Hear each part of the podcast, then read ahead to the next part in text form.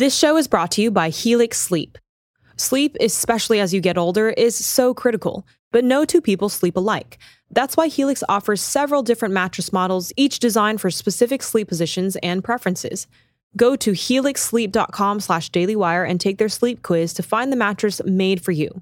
Whether you're a side sleeper, a stomach sleeper, a hot sleeper, or a cold sleeper, Helix has just the mattress for you.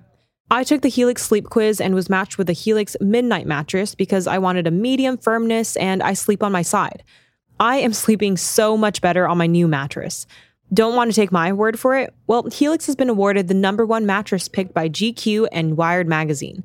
It's even recommended by multiple leading chiropractors and doctors of sleep medicine as a go to solution for improving your sleep.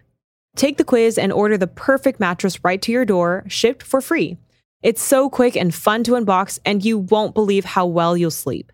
All Helix mattresses come with a 100 night trial and a 10 or 15 year warranty. Helix even offers financing options and flexible payment plans. A great night's sleep is never far away. Helix is offering 20% off all mattress orders and a free bedroom bundle for our listeners. Go to helixsleep.com slash dailywire and use code HelixPartner20. This is their best offer yet, and it won't last long. That's helixsleep.com slash dailywire, code HelixPartner20. Today on the Matt Walsh Show, the left comes apart at the seams, panics, goes into hysterics.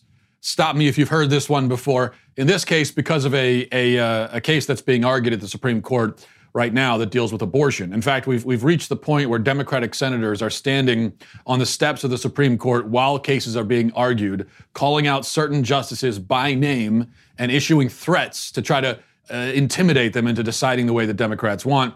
We'll talk about all of this, but what I really want to focus on, especially, is the case itself and, and, and what it is exactly uh, that Democrats are freaking out about. Because when you when you see what they're freaking out about, um, and and what this what all the hysterics are really about, it shows it reveals the lie in the claim that abortion is health care. It reveals that even they don't think that. So we'll we'll talk about all that. Also, five headlines, including a very disturbing headline uh, about bigotry and hatred and intolerance right here at the Daily Wire.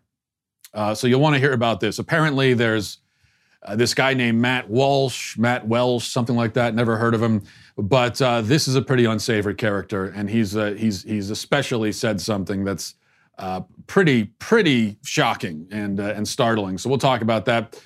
And then uh, also, we'll get to your emails. And uh, there's someone in, in, the emails who thinks that I'm very wrong about the coronavirus and thinks, in fact, that what I've said about the coronavirus is reckless and dangerous. Is that true? We'll talk about that as well.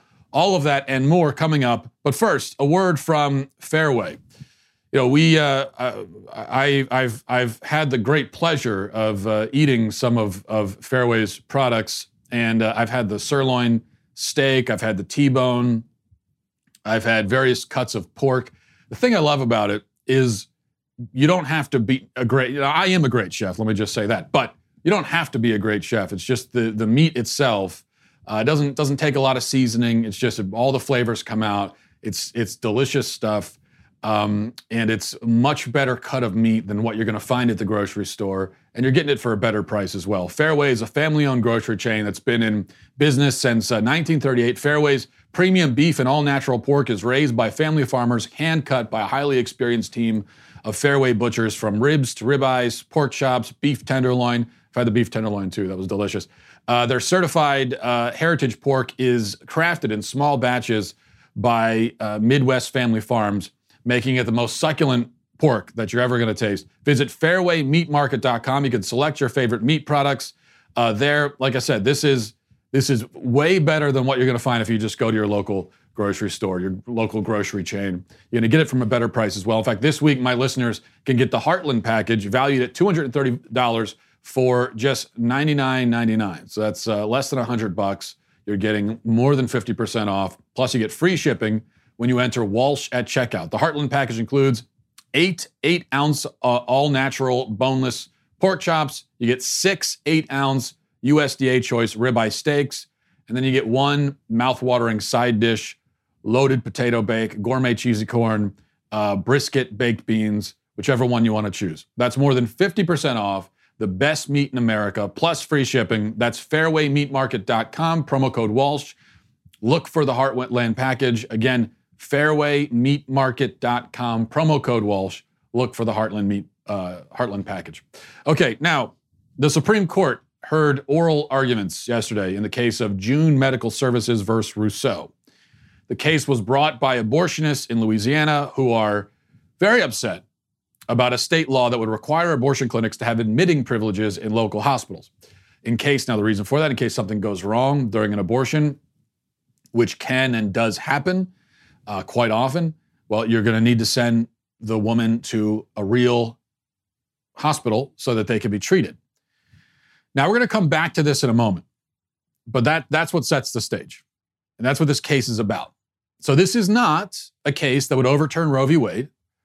It's not a case that restricts abortion at all. In fact, these are just some. Uh, it does. It's a. It's a. It's not a case that that touches on abortion itself at all.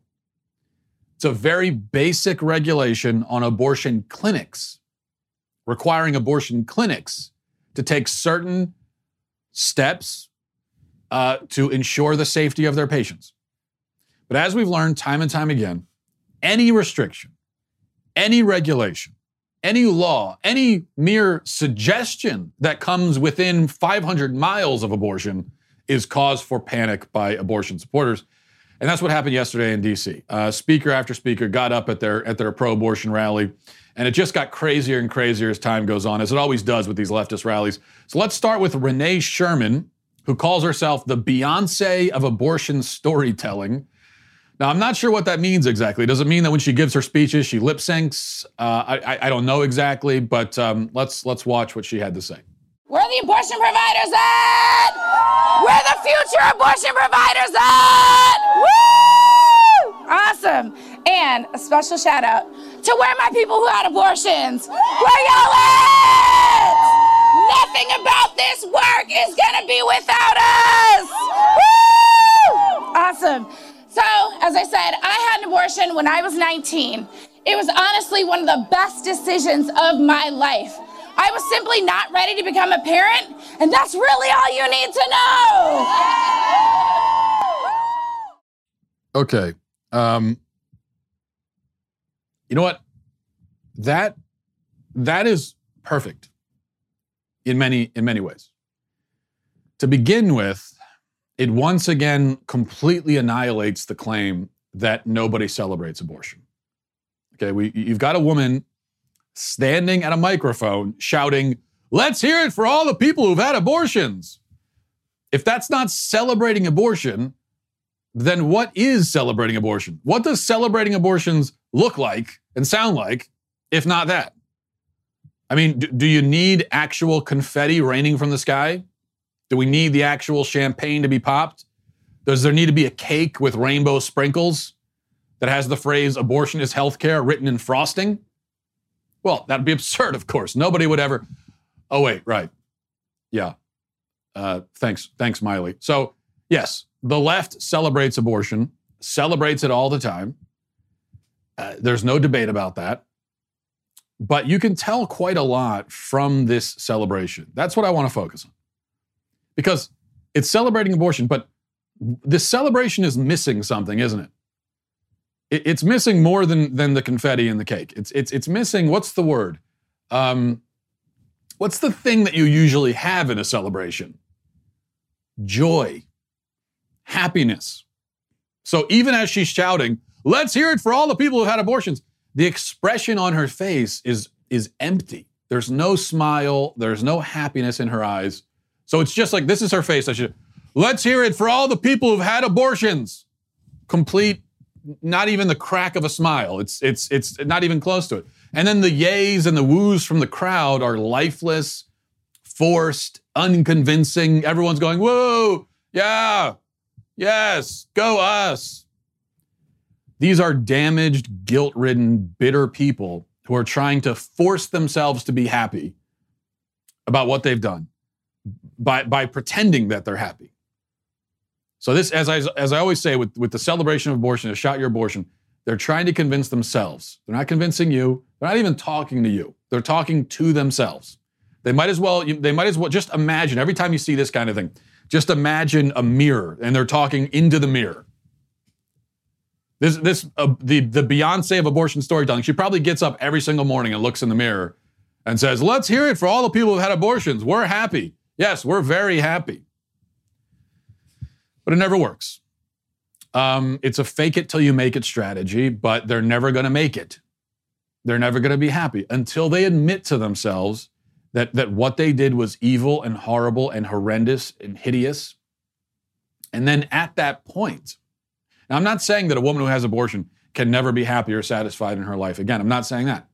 I'm saying that once you begin, just like with anything else that, you, that you're, you're feeling guilty about, that you've done, even something that's less serious than uh, killing your own child. But if you want to get past it, if you want to get past that guilt, you're not going to get past it by repressing it, by pretending, trying to convince yourself it was okay. That's a rationalization. You'll spend your whole life rationalizing it.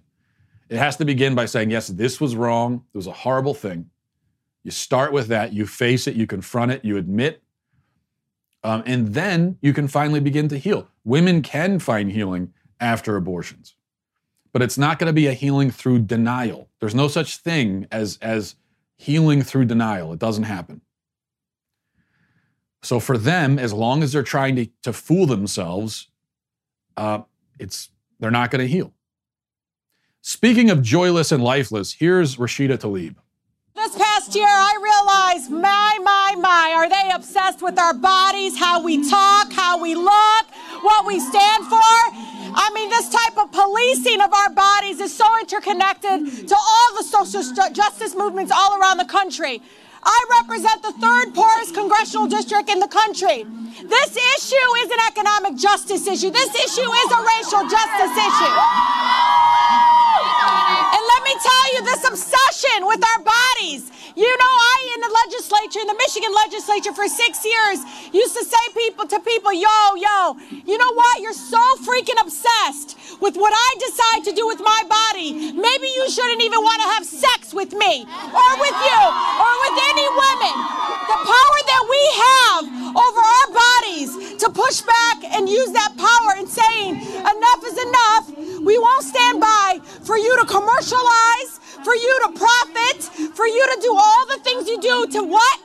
To make us less than in this country. Because that's what it does. So I want you to know there is more of us than them. Yo, yo, yo, check it. Maybe you shouldn't want to have sex with me. Well, Rashida, I will respect your wishes on that front. I, uh, I, I, I, I will. Done and done. Okay, that's you. You got it. No argument from me. In fact, this this might be the only thing that Rashida Tlaib has ever said that both sides can agree on. Indeed, I believe we have forged a, a bipartisan consensus on this particular issue. This is the issue that will unite the entire country, and it's coming from Rashida Tlaib. I never thought, whoever thought, that she would be the one to say something, and everybody in America can unite in one voice and say, yes, we agree. You know, I've noticed something. Feminists, in one breath, insist that their bodies are none of our business. Yet, uh, as soon as they finish saying that, they get right back to talking incessantly about their bodies divulging details we didn't ask for and we didn't want to hear, shouting about their sex lives constantly, shoving it in our faces while telling us it's none of our business. All of these details I'm telling you about my sex life are none of your business. Yes, I agree. I totally agree. So shut up. How about that? There's a good solution. And that brings us, uh, speaking of people who need to shut up, that brings us to Chuck Schumer. Chuck Schumer, uh, uh of course, uh, who, by the way, has the distinction of, among all U.S. senators, looking the most like a Batman villain. But yesterday, he decided to really take that role as the, Bat- as the Batman villain seriously. And I'm going to play that, uh, that clip for you in just a second. If you haven't seen this, this is Oh, it's nearly unbelievable. It, it, gets right up to the edge of, of you can hardly believe that even a Democrat would say this. But uh, we'll play that for you in just a second. But first, let's check in with our good friends over at Tommy John. You know, when it comes to comfort, especially comfort uh, beneath your outer garments, shall we say, there's underwear and then there's Tommy John, the revolutionary clothing brand that's redefined comfort for Americans everywhere, including myself. To put it simply, Tommy John uh, doesn't give an F. That is, they give three Fs. They don't just give one, they give three fabric, fit, and function. I think all of those things you're going to want when it comes to underwear. Tommy John obsesses over every little detail and stitch, and you could really tell. I could tell, you know, when you when you see the product, um, when you uh, when you put it on, you can tell that this is they've put a lot of time into. You know, they're not just they're not just throwing something together. This is every every stitch counts by using proprietary fabrics that perform like nothing you've ever worn before. As a result, Tommy John's men's and women's underwear sport a no wedgie guarantee, comfortable, uh, stay put waistbands, which is an important aspect of wearing underwear, and uh, a range of fabrics that are soft, feather light, moisture wicking, breathable, designed to move with you, not against you. And that means that there's no bunching, there's no riding up. And uh, Tommy John is so confident in the underwear that if you don't love your first pair, you can get a full refund with their best pair, best pair you'll ever wear, or it's free guarantee. Uh, you give if if you if you if you want to give three Fs about your underwear and upgrade with Tommy John's again. That's fabric, fit, and function. Then you want to go to Tommy John's. Uh, hurry to TommyJohn.com slash Walsh for 20% off your first order. That's TommyJohn.com slash Walsh for 20% off your first order. TommyJohn.com slash Walsh. Go there now. Okay, Chuck Schumer um, auditioning for his role in the next Batman film. This is what he had to say. I want to tell you, Gorsuch, I want to tell you, Kavanaugh, you have released the whirlwind and you will pay the price. You won't know what hit you. So what what has happened here? Just just to review is is Chuck Schumer, um, United States Senator, has called out Kavanaugh and Gorsuch by name, and says that they have released the whirlwind. They will quote pay the price, and they won't know what hit them. Now these remarks have provoked condemnation from many people, rightfully so, including uh, Chief Justice Roberts and Donald Trump, President Trump. Uh, Schumer's spokesman has tried to justify this and has said uh, this is what he said. It, it, it was, speaking of the, the threat, saying it was a reference to the political price Republicans will pay for putting them on the court and a warning that the justices will, will unleash major grassroots movements on the issue of reproductive rights uh, against the decision. So it's a political price. BS. Bull. Nonsense. Political pi- price that Republicans will pay? Well, then that's what you would have said. You will you would have said, I'm talking to you, Republicans. You've unleashed the whirlwind, et cetera, et cetera. He didn't say that. He called out two justices by name. They're not politicians, they're not elected. Justices don't pay political prices. What, what does a Supreme Court justice care about a grassroots movement? A grassroots movement can do nothing to the Supreme Court. It makes no difference to a justice what happens to the political party or what the grassroots movements are doing. They stay in their position regardless. Uh, they still decide cases. So to claim that a reference to a political price that a lifetime appointed judge will pay, you know, that, that, that claim is incoherent. By definition, that's sort of the whole point of them being lifetime appointees, is so that they can't pay political prices and they can't be threatened with political repercussions. That is the whole point.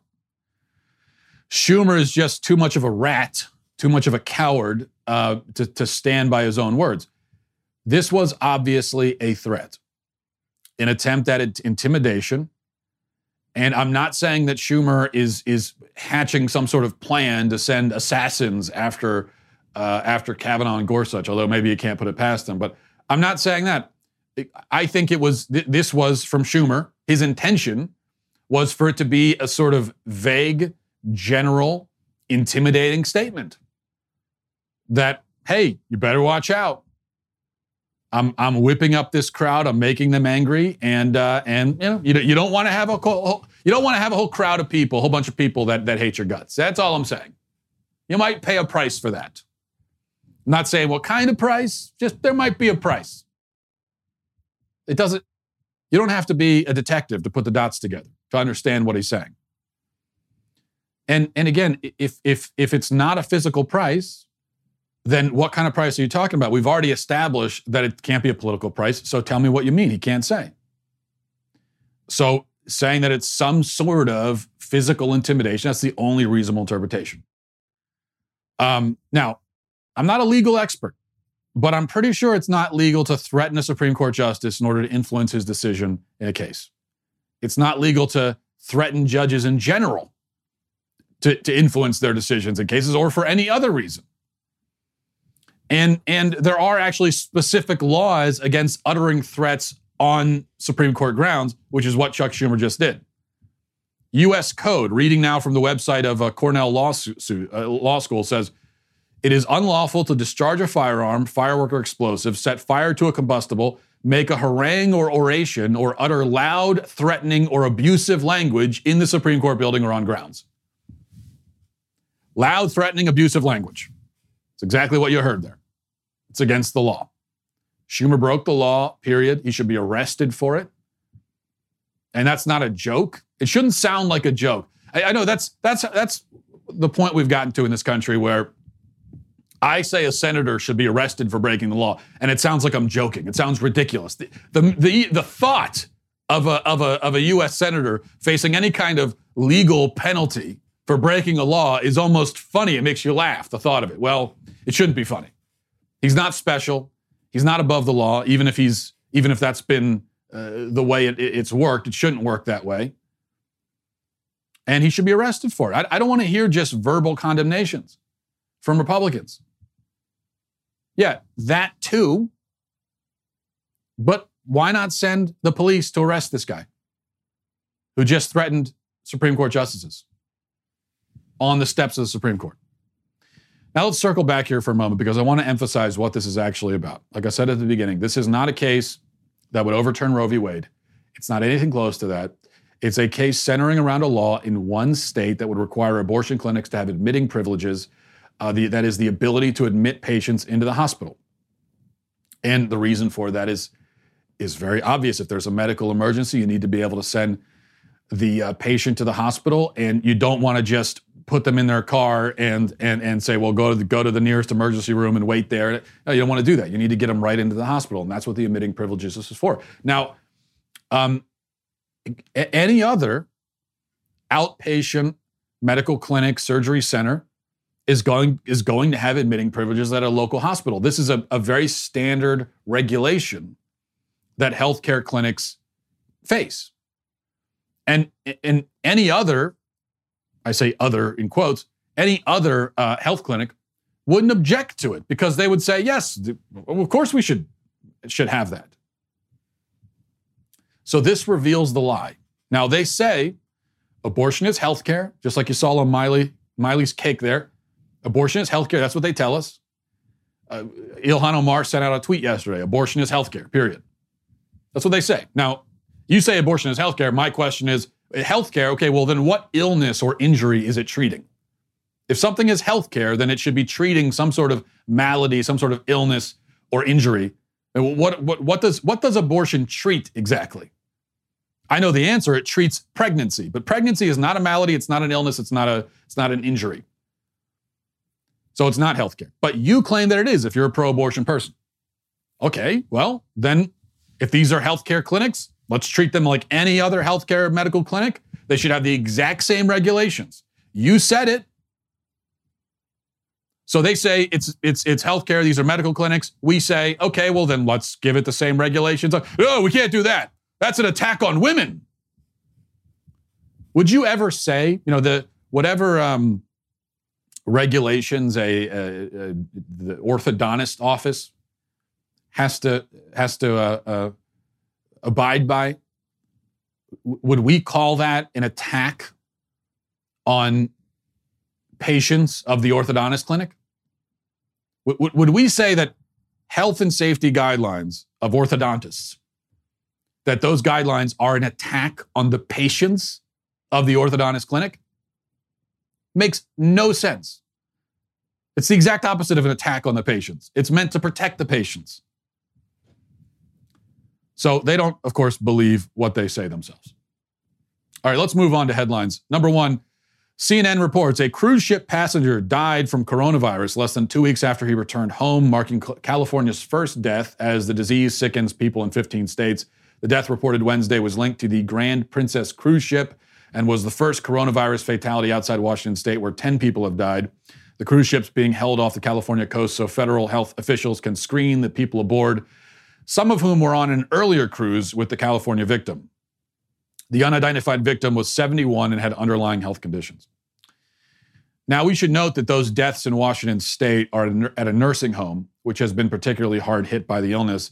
This again underscores the point that the virus is mostly killing people who are elderly or already sick, which doesn't make it any less sad. It's still a tragedy, of course, but it does put into perspective who is actually at risk here um, of, of dying or becoming seriously ill from the coronavirus. And that's what this, we need to have perspective. We need to have an appropriate, in proportion risk assessment of the coronavirus. And we'll get back to that in, in, uh, in emails in just a minute. Number two, Elizabeth Warren supporters are not taking her humiliation and failure lying down. They've gone into the arsenal of weapons and uh, they've pulled out the only weapon they have, which of course is to accuse everybody of sexism. That's all they've got the S bomb that they drop on everybody. Yes, because the only conceivable reason that anyone could ever have for uh, disliking Elizabeth Warren is if they hate all women. Imagine thinking that. Imagine, imagine thinking that Elizabeth Warren, Elizabeth Warren is such an appealing figure, so objectively appealing that the only reason you could ever have for disliking her is if you have a, a, a disdain for all women in general. Like that's the only possible explanation. Now, I've seen a lot of arguments like this one. This is from June Diane Raphael, who's an actress apparently, and she says, um, she says, stop telling your daughters they can be president when you are unwilling to vote for a woman president. Unwilling to vote for a woman president. That's what you hear from uh, Warren supporters. I know, Why are you all unwilling to vote for a woman? No, we're just unwilling to vote for that woman. It's not women, it's that woman. You know, so this is like saying, uh, stop saying you like food if you're unwilling to eat the spoiled yogurt in my fridge. I mean, you say you like food, but then I served up a nice heaping bowl of moldy, sour, spoiled, uh, rancid yogurt, and you wouldn't eat it. So it seems like you've got a problem with food. Of course, that makes no sense. It's it's it's it's not food, it's that particular dish you've put in front of me. It's not women, it's that particular woman you've put in front of us as voters. By the way, watch how quickly all of these arguments disappear when Nikki Haley runs for president in 2024, which she probably will, I imagine. What, all of this stuff goes out the window immediately. Number three, uh, and some bad news today, unfortunately. Next month, an asteroid that could be as large as two and a half miles wide will fly right by the Earth, just missing us. So close. Damn it. I, that was such a tease. All these asteroids, you know, it's a real problem in the asteroid community. They're all a bunch of teases. Just to give you an idea of what we're missing, uh, this, this thing that could be the solution to all of our problems. An asteroid that's a mile wide, hitting Earth at, you know, they, it would be about 30,000 miles an hour uh, that would have the impact of 1 million megaton bombs or it would be 10 to- it would be 10 million times more destructive than an atomic bomb um, pretty much no matter where it hits then you'd be looking at global destruction so just to give some perspective on that an asteroid that's only a fraction of that size an asteroid that's the size of say a, a, a townhouse would be enough to um, flatten an entire city it would be like you know it, it would be uh, the effect of, of the hiroshima bomb basically so close, but no cigar. Maybe next time. Number four, and but of course the good news is that um, at least the world will be wiped out by climate change either way, you know, in 10 years. So.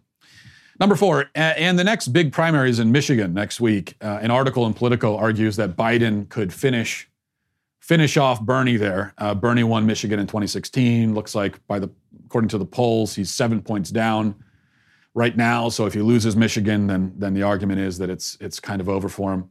I hate to keep beating this drum, but if Biden wins the nomination, and then the general, we're going to be in a position, this is a serious thing. We're going to be in a position of not knowing really who's in charge. Because Biden is in the middle of a precipitous mental decline. It's only going to get worse. So, what happens when he has full blown dementia? Does anybody know? What do we do? How will we know? Will they tell us? When Biden loses his mind, are they going to, is, are, can we trust the administration to tell us that that's what's happening? And what do we do from there? And, and, and what about on the way to completely losing his mind? At what point do we is the line drawn and and we say okay we've got to we've got to get him out of here well nobody knows. we are we are entering into uncharted territory so i guess we're going to find out finally disturbing headline here look at this it says daily wire host calls for hosts call for extreme measures including violence against drag queens this is from media matters of course the article says the daily wire's matt walsh and michael knowles called for drastic measures to prevent drag queens from being around children, with Walsh explicitly calling for violence against them by saying, quote, real men should kick a drag queen, quote, out on his ass and call the police. It's not funny, it's very serious. Uh, Walsh also said that the adults in a room in which a drag queen danced in front of a child, quote, should be going to prison. And Knowles called on, quote, the arm of the state to stop this. The Daily Wire's official YouTube account uploaded video of Walsh's extreme comments made during the Matt Walsh Show podcast, which has received more than 31,000 views. The video cuts off before Walsh's explicit calls for violence, but includes his claim that the adult should be arrested for letting a drag queen perform in front of a child. Wow. This is pretty horrifying stuff. Um, and I personally won't stand for this kind of bigotry. I don't know who this Matt Welsh guy is. Uh, I've heard of Michael Knowles. No surprise that he's saying bigoted stuff. It's exactly what you'd expect from him. But you know, what they're actually ref- referring to was a video where a drag queen dances suggestively for a little girl while she looks on horrified and all the adults in the room are applauding. So this wasn't calling for violence against drag queens generally. It was calling for men to take action to defend children from sexual grooming and abuse. That was the point. Okay. Uh, the point was if a child is being abused, exploited, harassed, any decent man, any real man would step in, step up, and put a stop to it. But still, yes, horribly bigoted, very dangerous. Only a bigot, only a bigot would be opposed to the sexual harassment of a child. That's the only reason that anyone could be opposed to that. I, li- I, I cannot think of any other reason why a person would be upset about this. There just isn't any other reason, honestly. And, and, and don't worry, this is not about normalizing pedophilia. I mean, we're, we're, we're just, we're, we're only accusing people of bigotry if they're outraged by the sight of a cross dressing man in booty shorts dancing for a child. We're just, that's it. We're, we're shaming people for being against that. But no, that's, that, that doesn't logically end in the normalization and defense of pedophilia. Not at all. No, no, no, no, no, no, no. I know it really seems like that's where it's headed, but it's not. And, and if you ever say that, you're a bigot too. Anyway, again, whoever said those things, um, whoever that was, I denounce it personally, disavow it. And I, I, I just, I don't want any part of it. All right, uh, we're going to move on to your daily cancellation. But before we do, you know, the Daily Wire's own Andrew Klavan, who uh, you know and love, has released the second entry in his uh, excellent Another Kingdom trilogy. Um, Austin Lively, once just an out of luck Hollywood screenwriter, is now a chosen hero caught between two worlds in dual quests in both Los Angeles, California, and the magical medieval, medieval word, world of uh, Galiana. Uh, you can experience this adventure yourself. You've heard the you've heard the podcast, of course. The podcast is uh, wildly popular. Millions of people have uh, have watched it, and I know I have. Uh, but you can get the book today on Amazon. Andrew Klavan is uh, doesn't if, if you've never read any of his books, it shouldn't surprise you to learn that he's a, a, a just a great natural writer. Makes me kind of jealous myself as someone who who attempts to write uh, that obviously comes so naturally to him. So I would absolutely recommend going going to get that book right now on Amazon. Now, for your daily cancellation, and it's the Huffington Post on the chopping block today. So come on down, Huffington Post. Yesterday, Huffington Post published this article. Um, it is. Uh, it says I'm demisexual. Here's what I want you to know. I was 23 when I finally discovered there was a word for my experiences and feelings. And the article consists of a long personal history, a memoir of uh, this woman who's, who's coming out as demisexual. Very brave, very bold, very beautiful. And uh, after this long preamble about her romantic life, we finally get to this. She says, My friends would gush over the cute guys in school, and I played along. I trusted them entirely, so I figured if they thought those boys were cute, they had to be right. I never fully understand uh, understood what it was that was so appealing to them. They were usually nice, but I had no idea why my friends wanted to kiss them. I knew close to nothing about most of them. There was no inkling of sexual or physical attraction to people I didn't know very well, even after puberty. And now, as an adult, I realize that's exactly what demisexuality is. I'm attracted to someone only after I develop a deeper emotional connection with them. I can count on one hand the number of men I've kissed in my life or have been attracted to, and I have no problem with that number. In no way do I feel that I've missed out. Because to my body's inclination, I'd much rather have a seven hour long conversation with someone than be physically intimate with them. So there you go. Uh, that's demisexuality. Women who prefer to develop deep emotional connections, women who would rather talk, who just want to talk, you know, would rather do that than be physically intimate. Uh, they are demisexuals. So, in other words, every woman is a demisexual. To one extent, every woman is on the demisexual spectrum. Let's put it that way. Uh, you know, there may there may be varying degrees. But every woman is in that is in that range. So that you know, call me crazy, but I I and I don't mean to uh, try to uh, otherize or erase demisexuals. Far be it from me. Far be it from me to be a demiphobe to be demiphobic. But I really think we don't need a, a separate word for this. Uh, you know, I, I think just woman is fine because we all kind of get it. We know that that's part of the part of the thing.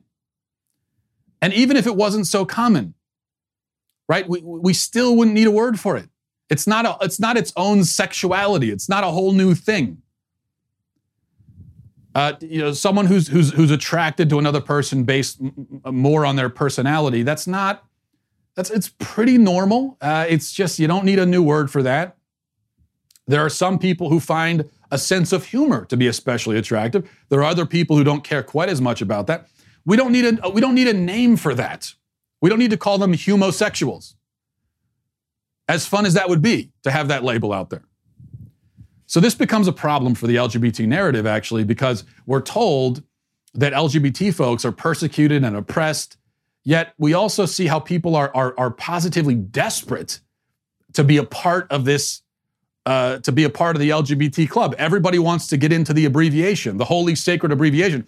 Everybody's trying to barge their way in, trying to find a way in. Says, no, no, I'm, I'm a demisexual. I'm in a, you know, I'm LGBTQD. There's a D in there somewhere.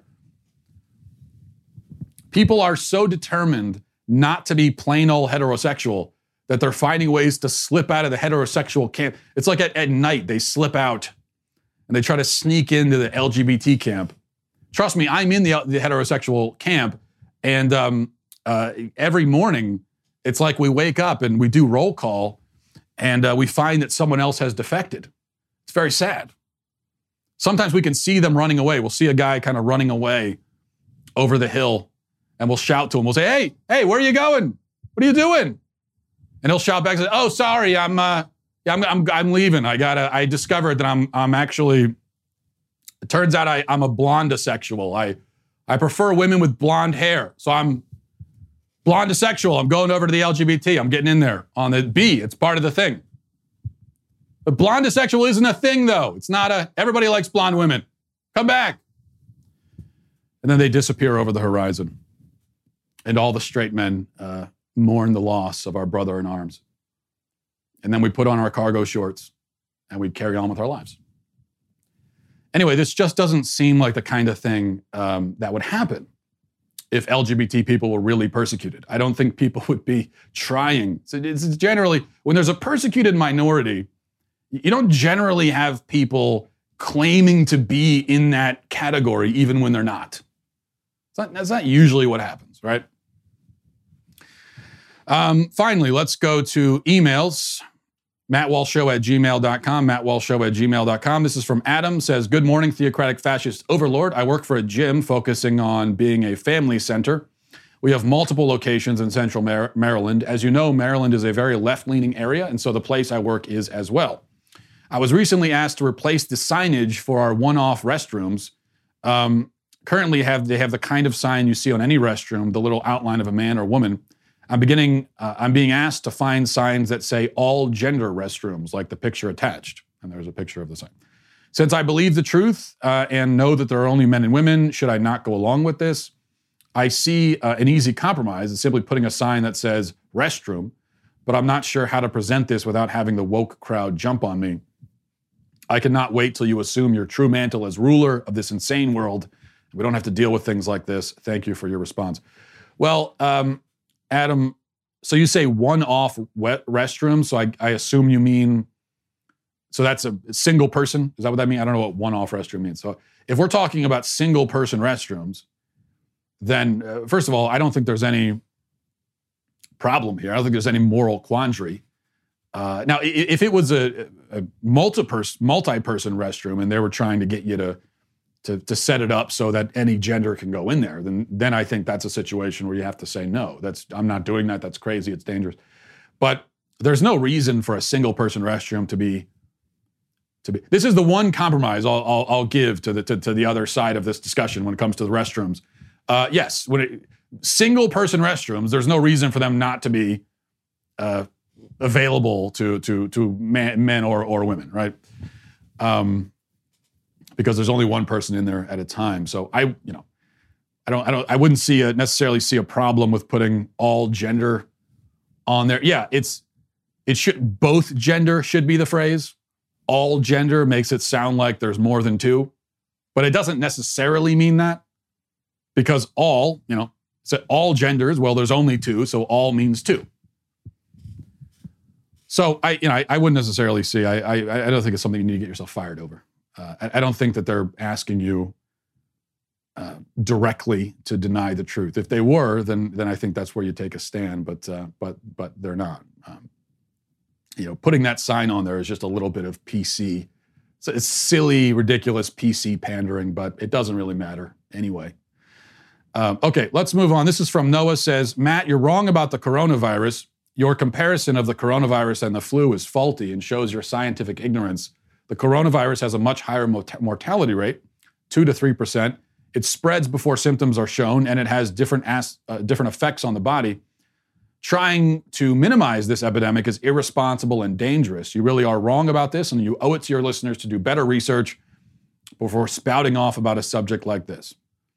Okay, no, I'm not sure you understand my point. First of all, you don't know that the mortality rate of coronavirus is 2 or 3%. It almost certainly is not. Now, I know that's the reported mortality rate, but as I explained on the show a couple of days ago, that's the mortality rate for reported cases. So people that have the symptoms, they go to the doctor, they get tested, they they come back positive. If they recover, okay, that's someone who's going to count against the mortality rate. Um, so two or three percent to this point of people who've reported uh, who, who have tested positive for and have been reported as positive for coronavirus have died. Most of them in China. The issue is that mo- in most cases, in the vast majority of cases, the symptoms for coronavirus are very mild. It's going to be the symptoms of, of, a, of, a, of a cold, fever, cough, right, runny nose, that, that kind of thing. Um, which means almost certainly, I can't say this for sure, but it just it stands to reason, common sense would tell you that there have probably been many thousands of people who've had the coronavirus, but it was just mild symptoms, so they didn't go and get tested for it, especially before this was all over the headlines, and recovered. And yet, uh, just it, nobody knows. Nobody ever found out about it, so they don't they don't count against the mortality rate which is why the real mortality rate is almost certainly a lot less than, than 2 or 3%. I don't know what it is, but neither do you. Second, my point about the flu is not to say that they're the same or equally as dangerous. I agree that having the coronavirus is probably more dangerous than having the flu. We, we don't know the mortality rate again, but it, it, it probably is. I, it, it's, it's it seems like it'd be a, a, good guess to say that the mortality rate, the real mortality rate, is probably still uh, higher than it is for the flu. So if you had to choose between having the coronavirus or the flu, I think you would choose the flu. But this is about risk assessment. Yes, you're more likely to die from the coronavirus if you have it.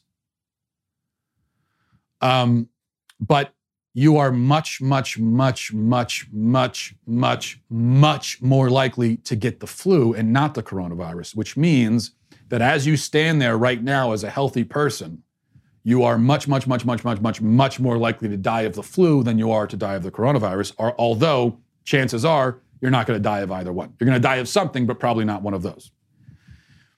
Um, millions of people get the flu. Hundreds of thousands die of it across the world every single year. Those numbers are exponentially greater than it is for the coronavirus right now. So it's risk assessment. What's the risk that you get the coronavirus? Very small.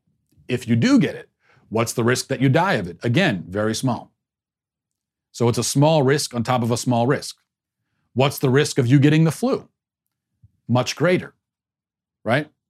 What's the reason for stipulating this? Well, it, it, because it's good to have a healthy perspective on the dangers that we face as people.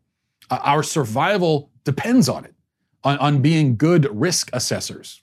We have to be able to do that. Um, not because we should be dismissive of the coronavirus, but just because it's smart to be more, more focused on the things that are more likely to be threats to us. Unfortunately, the problem is that the media's sensationalism often you know, gets us worried, not just with the coronavirus, but in general. We get worried about things that are, that are on the fringes as far as threats, that are probably not going to affect us. But the media focuses on those things because they're uh, uncommon, and that makes them more sensational and, and more interesting to report on. So we get focused on that, and oftentimes at the expense of focusing on things that are more important. And that's why you have the, I, think, rather absurd dichotomy of people who are going out and buying surgical masks because of the coronavirus, yet, uh, yet haven't even gotten their flu shot. Bethany Mandel on Twitter made a great analogy. Uh, she said that it's like parents who worry about their, their kids being kidnapped, so they don't let their kids play outside on their own. Yet a lot of those very same parents will put their kids in the car seat and not properly um, and not properly hook in the, the car seat. You know, when you put the kid in the car seat, you need to have the strap uh, up closer to uh, up on their chest. You need to make sure that it's tight. A lot of parents just throw their kid in the car seat, you know, buckle it up, don't even worry about adjusting it, and um, your kid is much, much, much more likely to die in a car accident because he's not properly strapped in than he is to die from being kidnapped. Now, if your kid is kidnapped, God forbid, then he, in that scenario, in that context, is of course going to be at a much greater risk than a kid who's in an in a improperly installed car seat. But your kid is almost certainly not going to be kidnapped, especially by a stranger. Most of the kidnappings that you hear about, and it's still very rare, but most of the kidnappings that you hear about are are you know custody disputes and that sort of thing it's parents kidnapping their own kids in a custody dispute. If we're talking about kidnapping by a stranger, like a kid that's uh, abducted off the street in a van, or, or someone breaks into a house and, and, and steals a kid out of the window, those sorts of things have happened, but the chances of it happening to your kid are vanishingly small. It, it, it almost definitely won't happen. Yet, as parents, a lot of us, we're more worried about that. You know, uh, I can be guilty of this. Before I go to bed tonight, I check every single lock in the house. I'm checking the windows um, on the fear in the back of my mind that someone's going to sneak in the house in the middle of the night and steal one of my kids. Meanwhile, now I, I, I am I am pretty I, I, think I am pretty good about the car seat too, but uh, but still, I this is something that it's a threat that takes up space in my mind, even though the chances of that happening. It's like I could leave the door wide open every single night, and almost definitely nobody will come in and steal my kid. Yet I still worry about it, much more than is reasonable to.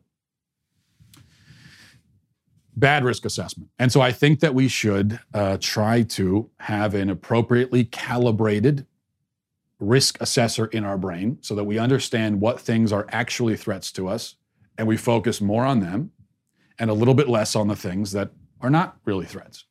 or are not likely to be threats. That's my point. Okay.